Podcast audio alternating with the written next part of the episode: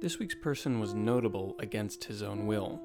He didn't write an autobiography, he didn't do interviews, and yet he became one of the most fascinating and studied figures from his time period, outliving many of his peers and pushing them to new heights in their field.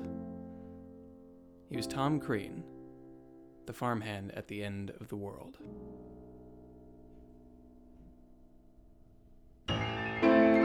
Welcome to Persona Stories of Fascinating People.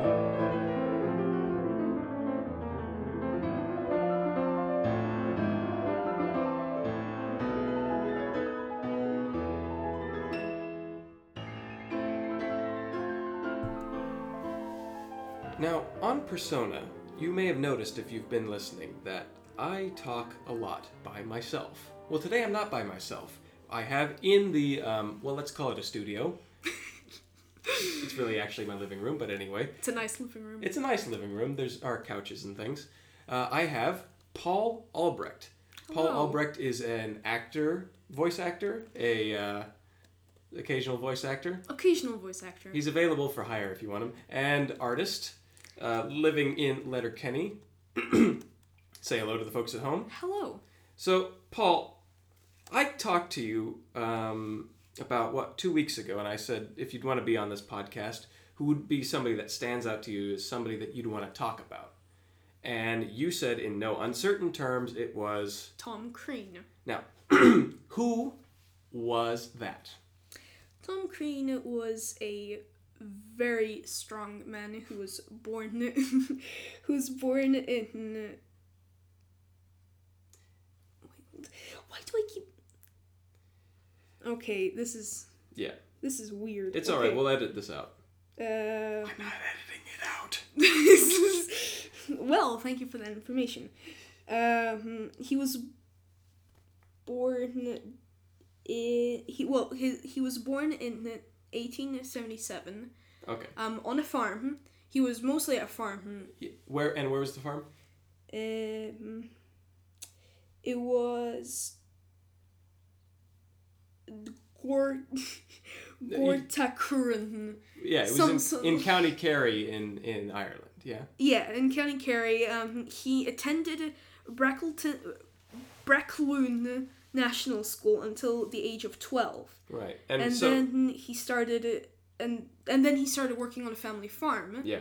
But then, after three years of doing it, he, in nineteen in eighteen ninety three, at age fifteen, with no permission from his parents, Yeah. he ran away and signed up for the British Royal Navy. Right. So there's two interesting things about that for, portion of his story.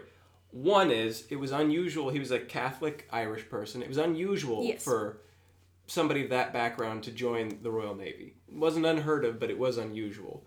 So now I read some things about this. They said that the impetus may have been that he had a fight with his father.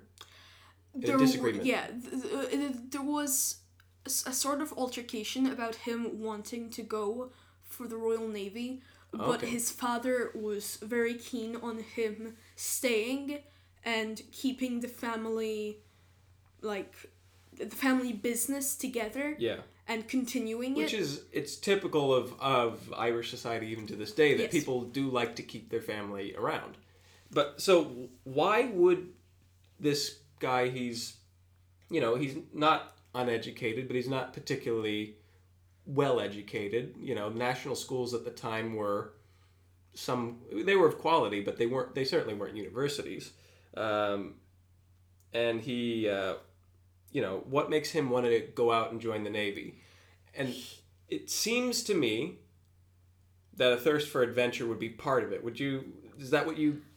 Yes, that Yeah. is that that would be like probably it was like like there's Yeah. a huge huge chance that his curiosity of going Yeah. outside a farm Yeah, would play a big big role. and maybe even this. just searching for a uh, challenge might have been part of it. Now the other thing about oh the he got a challenge Didn't alright. he? Oh boy, yeah. Now the other part of Tom's story that is worth mentioning is you said he was 15 years old when he joined the Navy. yes, Were you allowed to join the Navy at 15 years old at that time? the Royal Navy didn't give a crap about what age you came in. It's like you could have been a 12 year old that was Right. like, I want to train. And it's Yeah. like, it would have taken longer to train since you Yeah. were a brittle 12 year old boy in, Yeah. in, in the 1800s. Yeah. But when he came as a 15 year old, Yeah. he was he was already in pretty good shape Right. because it's like working like you would think that working on a farm is pretty easy, but it's not. Goodness no. Especially at the time, there was Yeah. in Ireland. So at the time, especially in Ireland, especially, modern farm equipment basically didn't exist Yes. in in that part of the country. Uh, you'd have to get closer to Dublin to get anything approaching what at that time would have been considered modern farming techniques. Small family farms were all hand uh, hoed, hand um, plowed. Mules were still being yeah mules um, exactly so uh, that led to that i mean he was in ridiculous shape absolutely now the point that i was getting to is that he did lie about his age in order to join up. He did. yeah he wanted to get assigned to a ship right away Oh right, that's yeah. Because I was reading about like you could be any age just to go and sign up for the Royal Navy, but I didn't know that he wanted to go right away. yeah so he was fit he was 15 i think he told them he was 17 or 18 uh, so that he didn't need parental consent in order to join up um, and so yeah he went up he just walked what was it 15 miles or something to go find the coast guard and say let me Fifteen join miles. Psh, that was nothing for him. yeah so now the time period in which he was beginning his navy career england was in a time of relative peace Mm. they had some colonial stuff going on but it wasn't. there was no wasn't, there was no major European wars even really on the horizon. So what did the Royal Navy start doing? Well, what they what they were planning to do was make dis- was making discoveries Right. out in the Antarctica.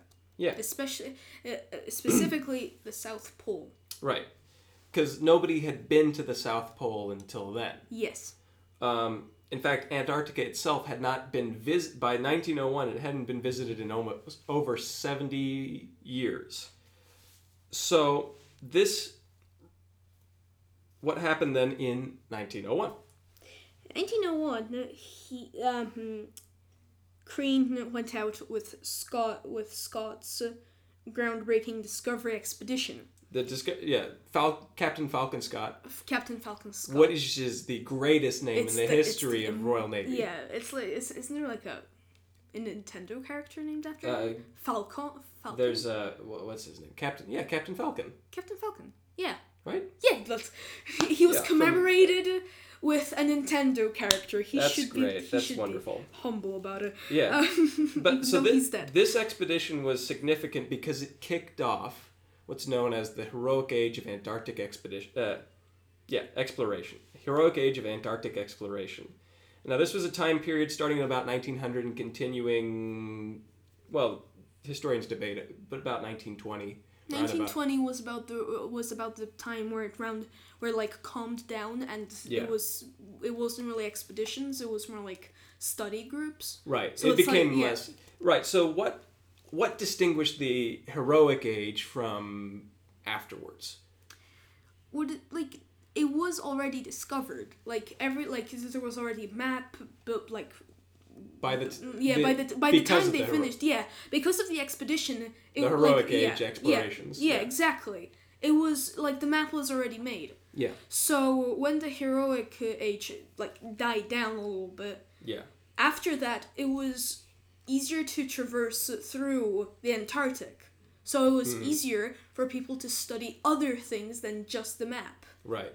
So this was an era, the Antarctic era, required a different sort of person than you would have in Antarctica nowadays. In Antarctica, Yes. in Ar- Antarctica nowadays has about five thousand uh, people on it at any given time, yes and these are almost entirely scientists, researchers, and they're the sort of person who um, will sacrifice a lot for the sake of um, knowledge, right? Yes. They, I mean, because it's not a nice life to live in Antarctica.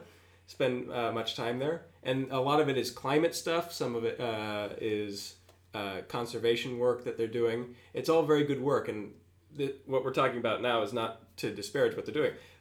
But the sort of person that would discover Antarctica back then was somebody who was motivated by a desire for adventure more than knowledge. Yes. Would you agree? Yeah.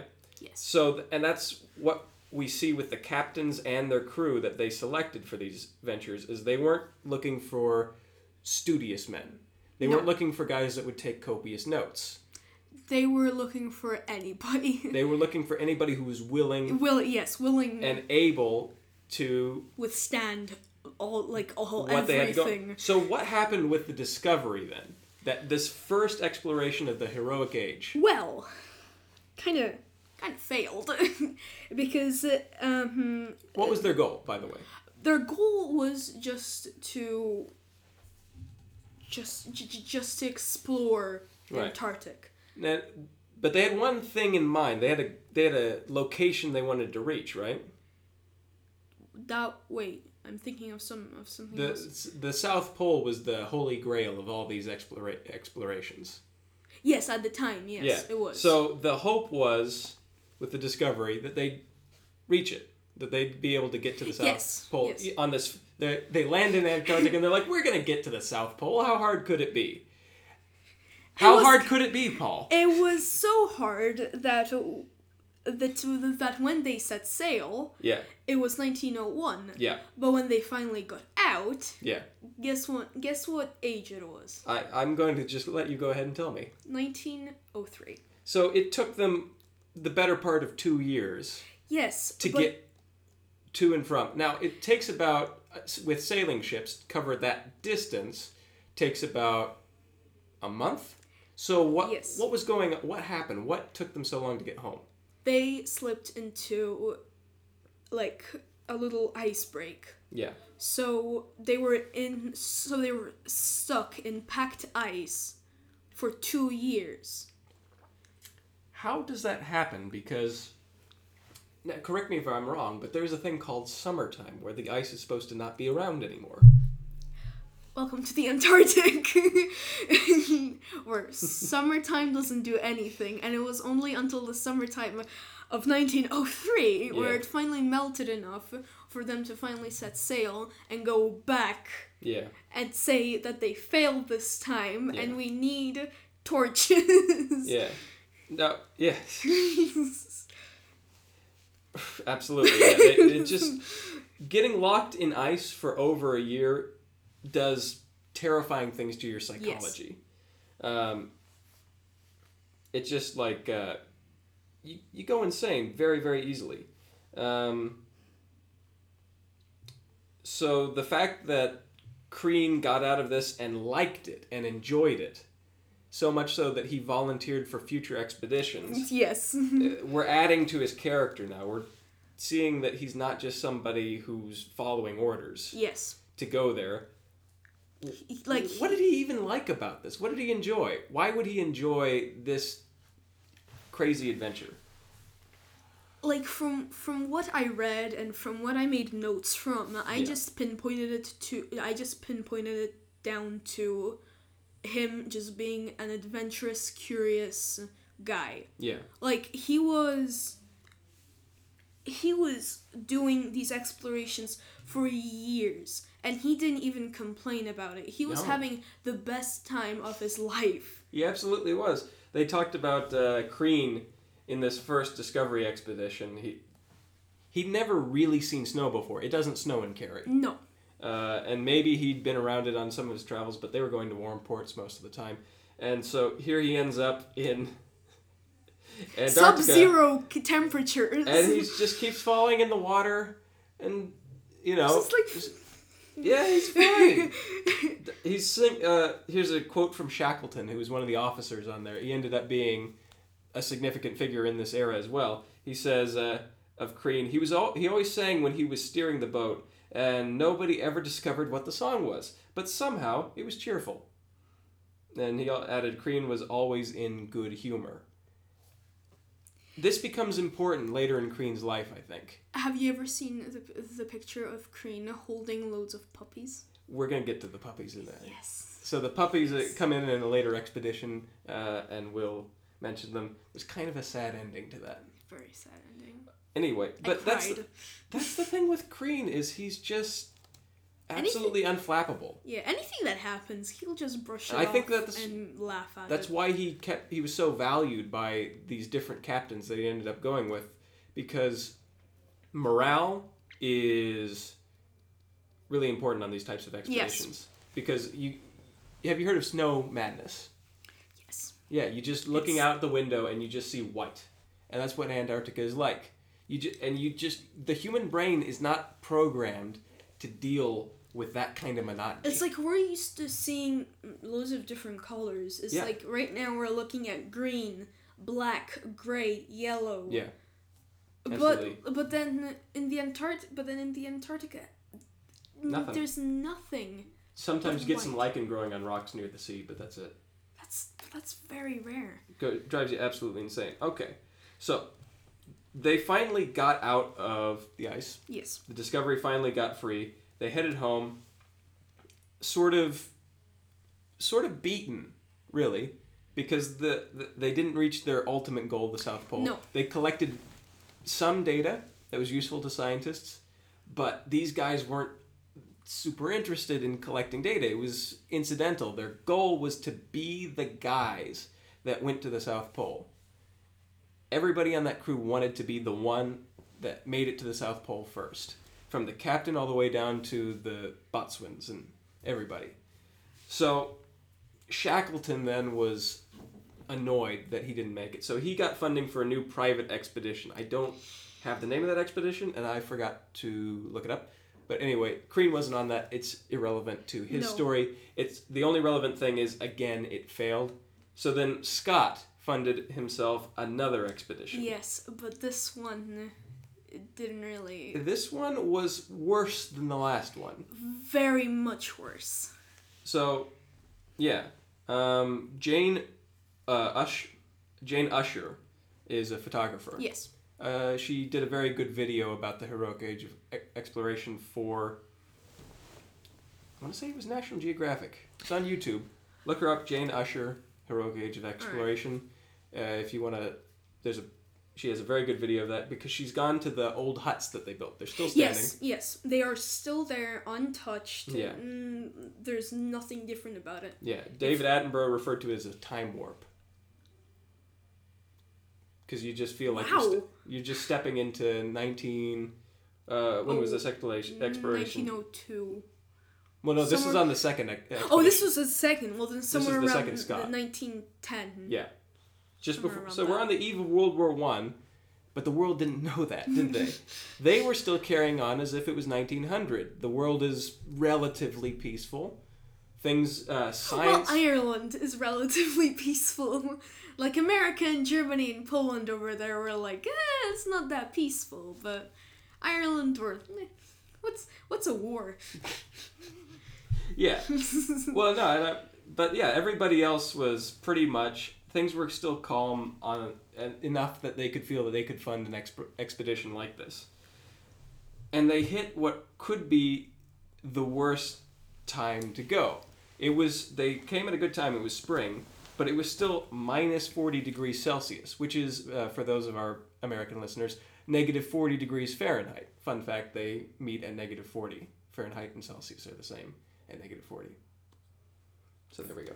Nice fact. Um, so now they made an earnest push for the South Pole.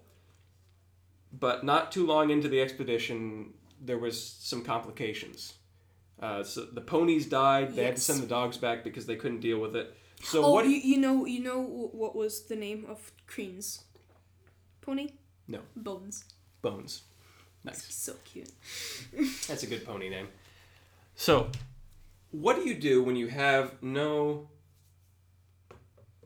no dogs, no ponies to pull haul, haul your stuff? You do it yourself. You do it yourself. You suck it up and you go. Yeah. That's called they call it man hauling, and they had to do that for hundreds of kilometers in order to get to the South Pole. yes. And it was snowing like like there's no tomorrow. The wind was blowing like crazy. Um, it's actually pr- fairly rare to get precipitation in Antarctica. So the fact that there was snow falling was Like snowstorms were were more were more common than actual rain yeah, rainfall. yeah, yeah. But uh, both of them are fairly uncommon. Antarctica is technically classed as a desert. It's just that when you get snow, it stays forever. Well, yeah, because of the yeah, you got a point because of Yeah. the low temperatures. Yeah, exactly. So, uh, they were man hauling, they're going up, and then scurvy started to set in. Because they were just eating biscuits and chocolate and Yeah, high, high calorie foods, but no fruit, and they didn't know the causes of scurvy at the time was vitamin C deficiency, so they didn't compensate for that. Um, but Crean was one of the guys that did not catch scurvy, uh, probably because he just refused to. Such a thing would bring put a damper on the whole occasion, and Yes. that's not what he was about. Uh, he was His man hauling. too high. He was man hauling more than just about anybody else on the crew.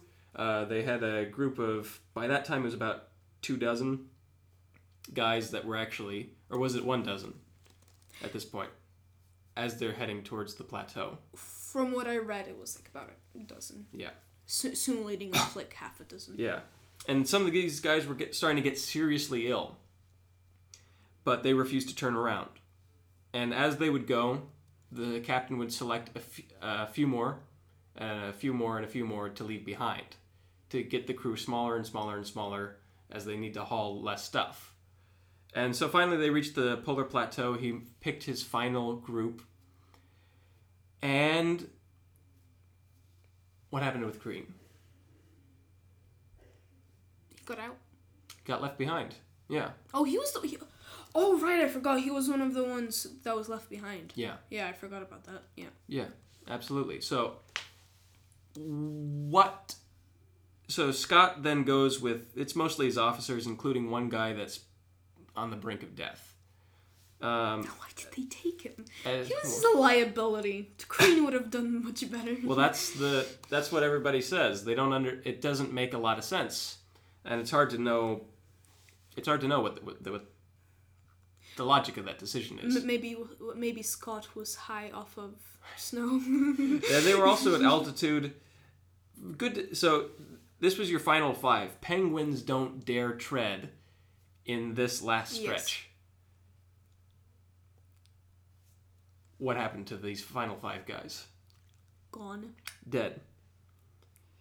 They, um, yeah, they reached the South Pole and they died on their way back. So now, what about this group that? So now, Crean is part of this group heading on their way back. They don't get to go to the pole. They've been instructed not to. Crean shakes the captain's hand, says, "Thank you for the opportunity, sir." Consummate gentleman, and they're heading back. They don't have an easy time of it either. Yes. They had to what slide down a an embankment, I guess you'd call it yes. uh, like hundreds of kilometers. Uh, no, sorry, That hundred- would have hundreds of meters. fun.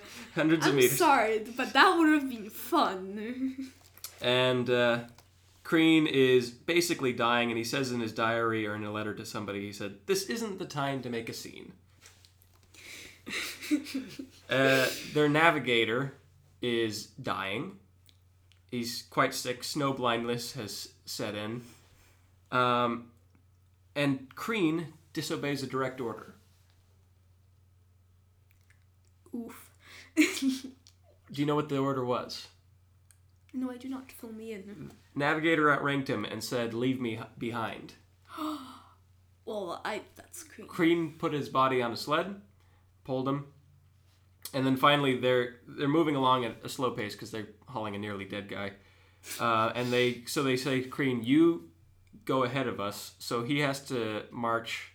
Um, I think it's about thirty kilometers to get uh, do- to fetch a dog ki- team at the base and uh, save those guys' lives. So they get back to the base and they wait for six months for Scott to return. At a certain point, they had to know he Yeah. wasn't coming back. It, it, it was a given that he was no longer. He was. he You was- can't. They yeah. didn't have enough supplies to survive six months. But you know, they're not going to just abandon him uh, when there's a tiniest, tiniest chance that he's still alive. So they send out a search party, and Crean Was in that search party. and Crean was the one that discovered Scott's body. he it was it was under the snow. Yeah. Buried. And Yeah. he dug him up. Mm-hmm. And, And according to one of his relatives, he he bends down and kisses him on the on the forehead, his body. So Aw. yeah. oh, was- that's wholesome. there's a lot of well, and that's what you notice is uh, Crean didn't just respect Scott as a superior officer. There was clearly he was Scott's. He wasn't his number two uh, in rank wise, but he was the guy that he wanted with him. You know, he kept on every time Scott would get a new ship or a new assignment, he'd make sure that Crean was brought with him. I'm sure that he had a few guys like that, but there was a real trust there. I don't know if it was if Scott would have seen it as a friendship. Crean certainly did, but Scott had a it was tremendous the respect. best. It was the best friendship. Mm. Scott had a clear respect for Crean's abilities, and so then it raises the question: Why didn't Scott bring him to the pole? There's a very good chance that they would have survived. Well, there's not a very good chance of them surviving, but there's a better chance of surviving with the strongest guy on your crew with you. So what if what ifs kind of dominate that decision making, and I couldn't find any explanation for why Scott chose the five oh yeah, he did. me neither. Me neither. I was scouring the whole entire internet. I even considered buying a book, but it was way too late. There's always the library. Yes, but what if it was five o'clock at night? What five in the clock this morning? five, not this morning, but two days ago. Okay, right. Now, um, so the, there's like theory. Uh, maybe Scott didn't think it was proper to bring an Irish guy. Maybe he wanted an all English team. Uh, there's actually there's a story that uh, Crean had the Irish flag in his sled. So it might have been that he thought that it would because Scott Scott was definitely a patriot. Uh, a he was loyal- proud of his country. Definitely. So it could there could have been that uh, there could have been a like a political element to it, or maybe he wanted only officers getting there. Maybe he thought that was the proper representation of things. There's thoughts and theories we don't know because Scott's dead and nobody can ask him. Um, and but yeah, clearly uh, Crean was hurt by that decision. He wanted to go to the pole, just like everybody else on that crew wanted to be the ones to do it, be the first to get to the North Pole. Was Scott the first man to get to the South? Sorry, South Pole. Was Scott the first man to get to the South Pole? Now he reached the South Pole. Technically, yes, but also no. Well, not even technically. Not even technically. A Norwegian team beat them by 30 days. But how could they know? They had no way of knowing. Exactly, They came so- from the other yeah. direction.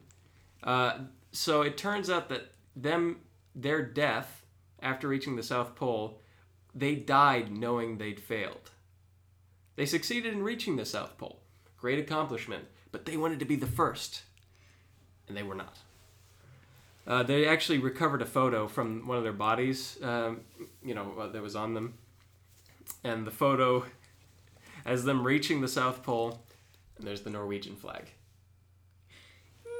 no. Now, now we move into the next chapter of Crean's life. They go back. Oh yeah, and and, bef- and before we start that, um, Crean, because of his heroic act of finding Scott's body, Yes. he found the he was awarded the Albert Medal for life saving, Mhm. Yeah. and the Albert um, Medal for life saving was a medal that was instituted in 1866 hmm after Queen Victoria's Husband. husband, Prince Prince, Albert. Albert. died. Okay. Oh no, sorry. Prince Albert died in 1861. Yeah. Um, I'm sorry. the you want to start over there? This is okay. So the Albert Medal Albert is for life saving. Yeah, It's yes. named after Prince Albert. Who died in uh, 1861. Yes. and Crean. Wait. hmm. Oh yes. Then it was five years later. hmm Queen Victoria made them. Uh, Made the medal in honor of her husband. Yes. and then it was unfortunately terminated with the George Cross. Okay. So it's been replaced. It's been replaced. Okay. and the George Cross is literally it's the it's um, it says that it's the second highest award of the United Kingdom honors system. Okay. Um, I don't know that system very well, so Me neither. I don't like. I think like I got this all from like the official Parliament site. yeah, yeah.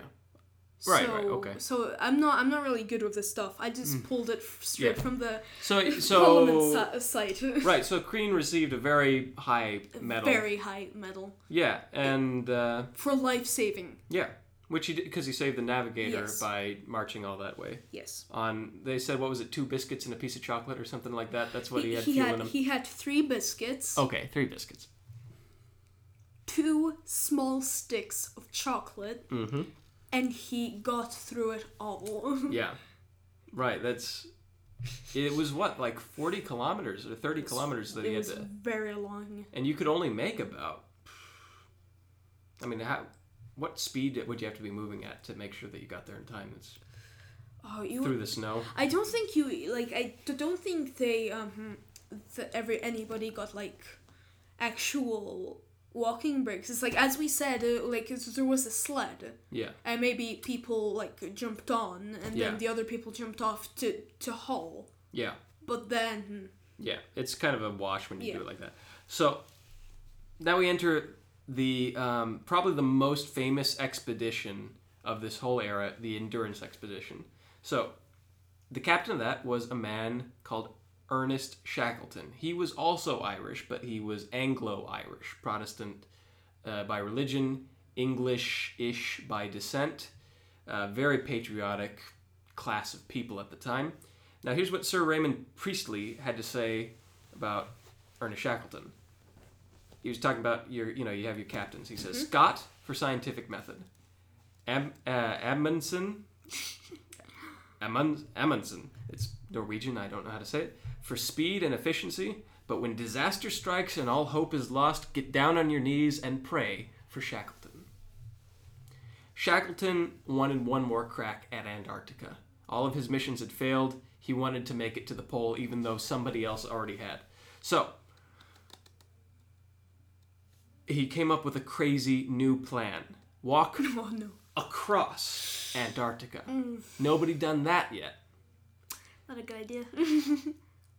Right away, boat sailing towards Antarctica. It gets locked in the ice. Because that's what, what a happens. thought.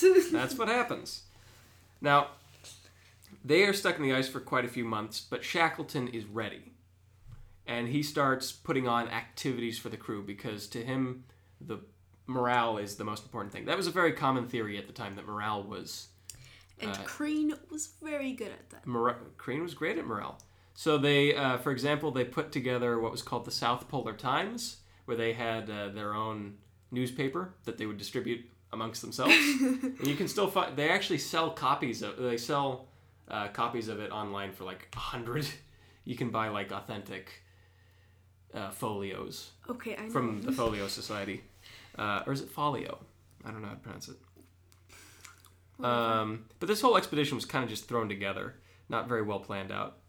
Uh, and Crean, by this time, was one of the most experienced Antarctic explorers in the world. oh yeah. Even My though, lo- Yeah. oh yeah. but that's the thing is because he's a low-ranking member of the Navy, because he's not educated, he's not considered an explorer. He's considered a crewman. You know what I mean? He doesn't get the same respect as yes, but he's guys leading the expeditions. Yeah, and that's actually that, actually leads up to the point of why he's not why he's not getting that much recognition. To this day, yeah, and we'll get to that at the end. I, there's some things that I think was worth saying about that for sure. Now, um, so they put on plays, they took photos. Uh, from the photos you see, there was some blackface. Nobody said it, they were perfect. um, and then uh, the sh- the sled dogs had puppies, and who took care of the puppies? Crean. Yeah, and they said it was kind of funny because he was like, and you see pictures of it online. Yes. That's some of the most famous pictures of him, and even video of him holding like six puppies he at a time. loved animals. He absolutely adored them. The sailors started calling him mother Because he was a mother. because he was their he was the pup's mom. He was the mother. So it was kind of a fun time these months that they were stuck in the in the ice. Everybody got, uh, uh, you know, they had a fun time with that. And then they started hearing noises. The ice was had that ship in a grip that was starting to hold on tighter and tighter. They have a saying now: "What the ice gets, it keeps." So even during the summer, the ice was building and building and building and cracking their ship. And now it wasn't just a matter of waiting things out. They realized that they needed to do something dramatic. So they abandoned ship. And uh, they took out the, the life vessels and they started heading out. And then something unfortunate happened to Crean.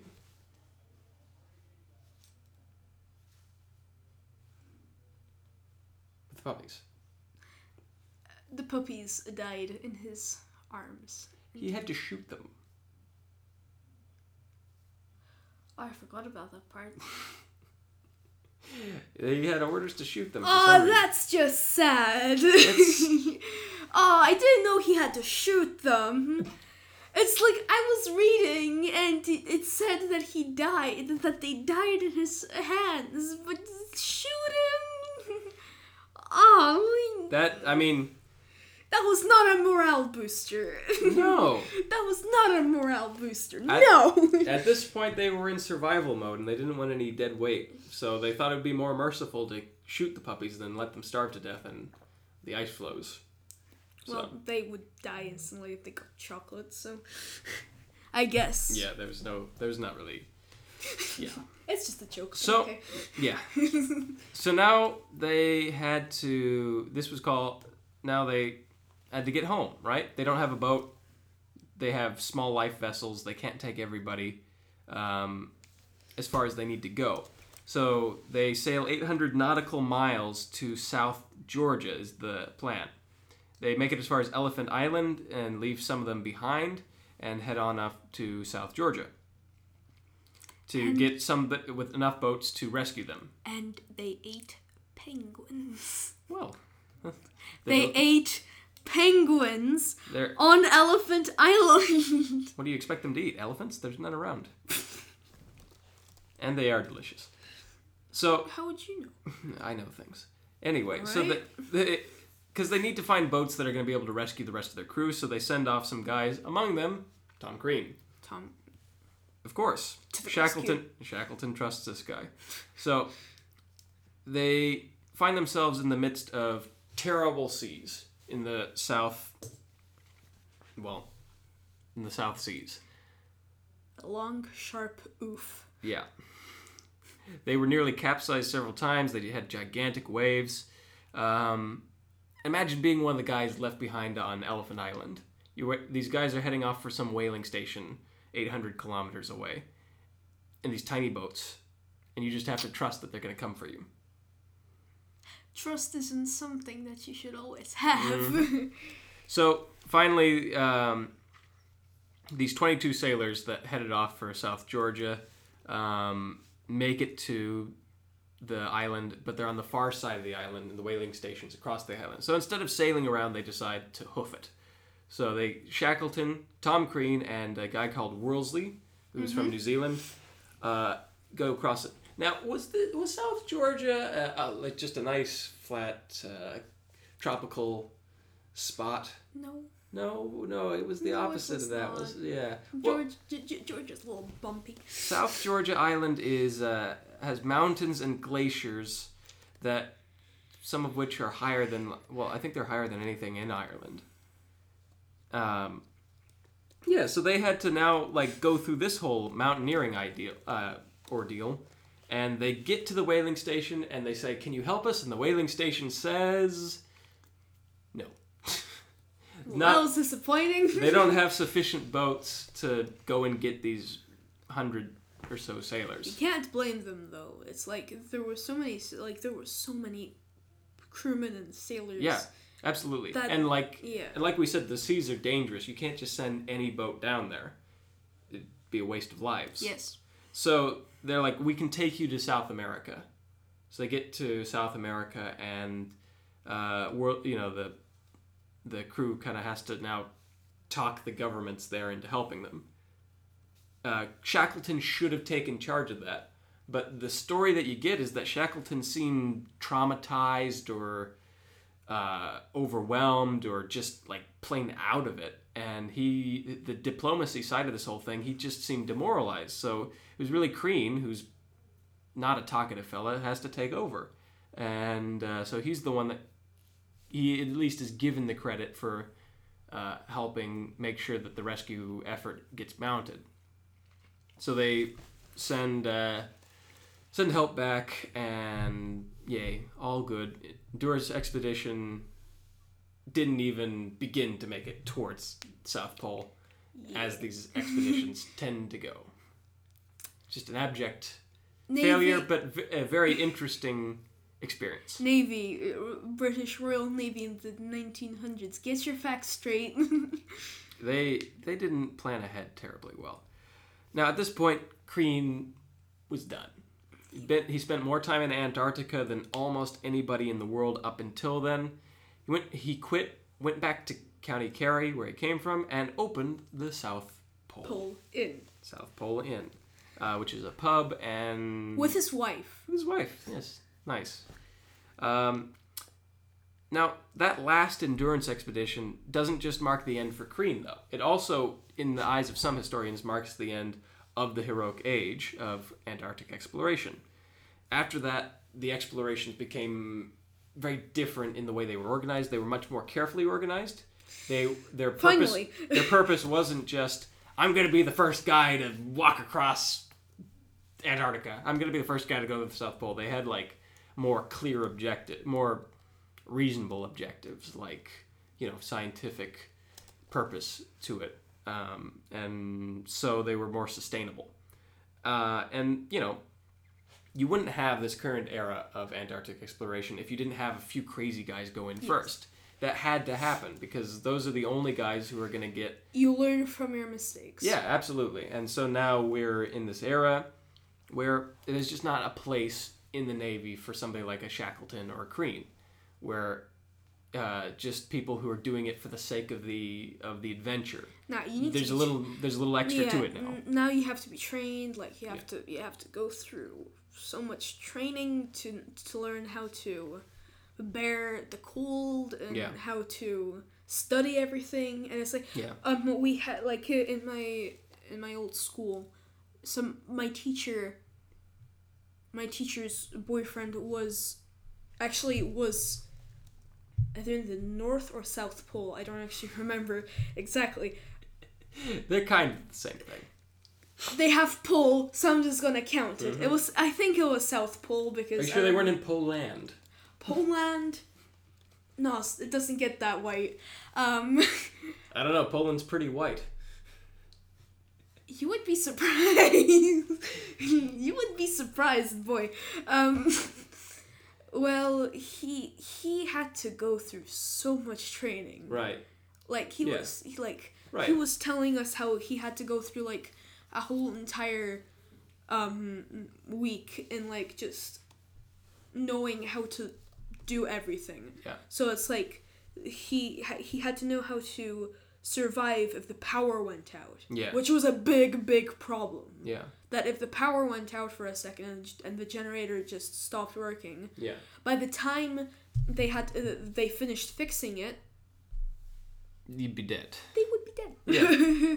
Uh, you would know that they would be dead. So he was trained on how to survive during the time of it being just all gone. mhm. Um, he he ate like very weird foods. Mhm. It's like just twice the amount of his ordinary calorie intake. Mhm. Twice. Yeah. Yeah. Yeah. We- yeah. Absolutely. Yeah. And- it's all. I just was I just was when he was talking about it, I was just in shock. mhm. It's like, how could you eat so much? And then when he told us about how the cold burned Yes. calories Yeah. so quickly, I was like, Okay, well, I guess I'm going to the South Pole. Yeah, good weight But- loss. Yeah, good weight loss. Yeah. Exercise regimen. Mhm. Okay, okay, girls, let's uh, do those. Sitting in the freezing cold. Mm. Just sitting around. Just sitting around. Just do it. yeah. No, and that's uh, now. There's one element of the endurance ex- expedition that I forgot to mention. Very interesting. What year was did the endurance expedition begin? Um, I'll give you a clue. It's one of the most important years in the past 120 years. 1950. No, 40. 14. 1914. Oh, 19. Now, what else was going on in the world in 1914? The war. the war, the Great War, World War One, numero uno. But the expedition took Bad war. the expedition took off just before the war started. Like just before. And so, how did that work out? They took. Uh, well, that's the thing is, once they were off, there was no getting in touch in touch with them. As far as you know, they couldn't send out messages once they were locked in the ice. They didn't have telegraph wires running down there. Not yet, though. No. Yeah, exactly. So that's the other interesting thing is they have they're just totally isolated from the outside world. While the the thing that changes human history, the thing that leads us to this era is going on, they haven't a clue what is happening out there. Because even once World War One started, everybody said it'll be over by Christmas. Nobody knew even at the start of that war how much it was going to change humanity. It was going to change warfare, how we see the world, the terror with which we look at war originates there because before that war was a distant thing. War was a heroic, a romantic thing. And then in World War 1 we saw pictures and we saw men come back in their hundreds of thousands, traumatized, shell-shocked. Meanwhile, the endurance expedition is putting on plays and you know and raising dogs raising puppies and things like that. They have their they have their own problems and they have their own thing going on. They're in their own little world. They're like a time capsule from the moment before the war, war starts. And they just get to be isolated from it.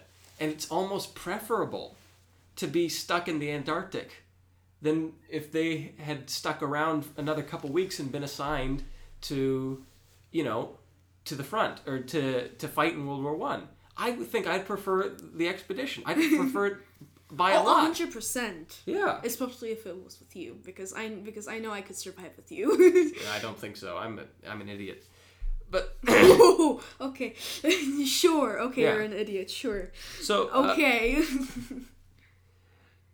Yeah so now let's talk about we got i mean we're running uh, significantly over time now ah, who cares? we, the, all my episodes have been 20 minutes so far and we're at almost 50 now uh, That's what you get with a guest. yeah double your time double your Exactly. talking this is this is where we are Now, why do you think Crean has failed to ca- like Shackleton you say Shackleton probably I don't know a decent amount of people will know who you're talking about Yes. especially in Britain and, and Ireland where he's a little bit more well known in America we don't talk about him so much because we only talk about American stuff um, you know Yeah, United States. Exactly. we talk about John Glenn, the first American in space, even though he was significantly far behind Yuri Gagarin, the first person in space, because that guy was a dirty commie and nobody talks about him.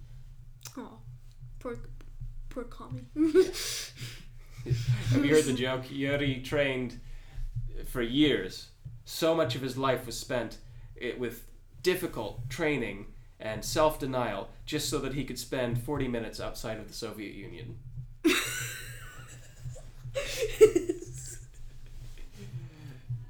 All right. Yeah.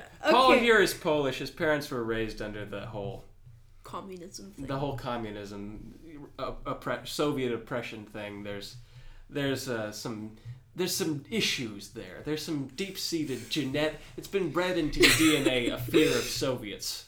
I, I don't. Okay, I'm gonna jinx it when I say I don't fear Soviets Yeah. because you never know If what the KGB happen. knocked on this door right now, would you feel safe? No. Anyway, because probably, I would be confused why they're in Ireland. I'd be, I wouldn't be surprised. okay. they can get anywhere they want to go. Anyway, why is Crean failed to receive the kind of recognition that you would expect of the man who, who, who spent, who was, he was like the Forrest Gump of this time, right? Where he was just on almost every major expedition uh, that that the English speaking world was doing.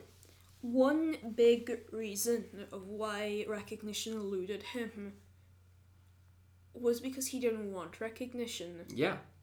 Okay. One huge, huge big reason, like a big percentage of Yeah. why he isn't recognized till this day as much as Shackleton or Scott. Yeah. because he just didn't want it. He Yeah. was always the person who wanted to make people happy. He Yeah. was the person who wanted to see to seek adventure. He was curious about seeing the, out the outside world other than a farm in Ireland, hmm which I can say is pretty boring. It, it it gets a little monotonous for sure. yeah. But Especially- again, so does Antarctica after about a minute. but yeah, no, I get what you're saying. yeah. Yeah. It's like he just he escaped. He His escaped, goal yeah. was not to become famous. he escaped as a 15 year old Yeah. lied about his age just because he wanted to see the world. Yeah. Because he thought that the Royal Navy would set him out to explore the world. No, he would go on relentless expeditions that would go nowhere. Yeah. but But he also got to go to lots of exotic assignments before the Antarctica thing. Just those aren't so well documented. yes, because, because these are yeah, because he wasn't really these are more notable. yeah. He the, most the most notable out of all of his expeditions were the Antarctic expeditions because Absolutely. he was Well, the those were most heroic in those. And those were unprecedented. yes. Um, so, yeah, and I I noticed that with Crean, there's very few primary sources dealing directly with Crean. He's mentioned here and there by Shackleton in in uh, his writings, and by other people who write, write about that era. But Crean, all we have from him are a couple of letters. He never wrote an autobiography. He n- never really talked to his family about his time and his expeditions. There's very few stories, even from his children or anything like that. They Yeah. they don't have much because they he just didn't talk much. Uh, he was a quiet soul. He was a he wasn't the kind of guy that chases attention, and that's that's okay. But it's di- it's disappointing for us here looking back that we don't have his perspective Yeah. on things. because it would have helped so much to see how Yeah. much he endured during all these things. Yeah. And I think it would have been good to know the psychology that went into that so that we can kind of understand. I think we could benefit more from him if he had talked more about why he was able to go through that without really missing, skipping a beat. Because that's what I always try to do with these episodes is I try to pull some lesson from it. What kind of person are we dealing with? Why were they able to do what they did? And we can we can guess and we can glean things, but we don't know. We don't know what it was that made him tick. We don't know what it was that kept him going. Because he didn't talk about it. He didn't. He, he- Duty, he was duties very- though seems to be a theme with him. He was endlessly loyal to whoever he was serving under, even though he was not he was not a British. You know, he was no tremendous fan of the crown. No, he was. He was some. He had some nationalist tendencies. It was the There's only. It was the only place. It was really the only place where he could escape and actually find Yeah, out about the world because He wasn't. He wasn't Yeah. doing it because he wanted to serve Britain exactly. no, he, like as we said, uh, but earlier Mm. that he that while he was on the sled, he had an Irish flag. he, he was carried it with him He exactly. was so he was very patriotic about Ireland, and, Right. and if he was so patriotic about Ireland, He- why would he join the Royal Ar- uh, Navy, yeah. the, the Royal Navy? Exactly. Yeah, it's it's an interesting kind of. It seems like a paradox looking at it from the outside, but it probably made perfect sense to him, and he just has never bothered to explain himself. Maybe it's somewhere engraved underneath the pub. Maybe Yeah, yeah. we'll see. Well, we'll see. Now, there's an interesting story about the pub as well. Yeah. Um, so he didn't. Part of the reason why he didn't talk about his time in the Royal Navy was because by the time he got back, Irish nationalism was in full swing. um, you know, he got didn't get back till 1917. You know, just after the Easter uprising, and and really like Britain. Before that, nobody was the average Irish person liked the idea of home rule, but they were not on board with civil war. They were not on board with actually. Most people were not on board with actually fighting anything. But after the Easter uprising, Britain had made themselves very unpopular in in Ireland because of the kind of callous way that they'd gone about putting things down. Um, so that's probably a big, big reason why Crean didn't talk much about his experiences because it would have been interpreted as pro-English by the more vehement people, and even like his pub was broken into uh, by the Black and Tans, by the the loyalist Yeah. uh, forces in Kerry. Uh, and they were gonna like you know trash the place, and then they saw his medals on the wall, and his his British medals, and he he put up pictures and stuff, and they're like, oh, this is a Royal Navy man. Well, leave him alone. So if the Black and Tans were thinking that way, then logically the IRA and and a lot allied groups to them would think that about Crean as well, mm. that he's on that side. There wasn't a lot of neutrality at that time. It was pretty hard to say, no, no, no, I'm not part of either of those. You were expected to join up. You were expected to to You were have an either opinion. with or against. Yeah, you were expected to. So it's not surprising that Crean never published a book. He just didn't. He just didn't. He just couldn't be. I don't think he wanted this. the trouble though. I think like his brother was in the uh, uh, police force and was murdered Yes. uh, by Republicans for being, you know, they thought that was just the height of being a traitor, being a Catholic in the police force. There was a lot of a lot of that going around. So yeah, that could have that was probably a strong force that kept him quiet in addition to his already quiet nature. Yeah. So couldn't be beaten by whatever nature threw at him because challenge and reversal of fortune were not concerning to him. It seems almost as if he wanted those. He wanted to be pushed and and challenged to his very edge. And that's how he knew that he was doing what he loved doing, which was going out to the end of the world and being the man that can survive it. So I think that's why he was always happy, you know, at the steering wheel of this boat that's about to capsize because he knows that that's what he was made to do. He, he, So- he his purpose Yeah. was to adventure out. Yeah.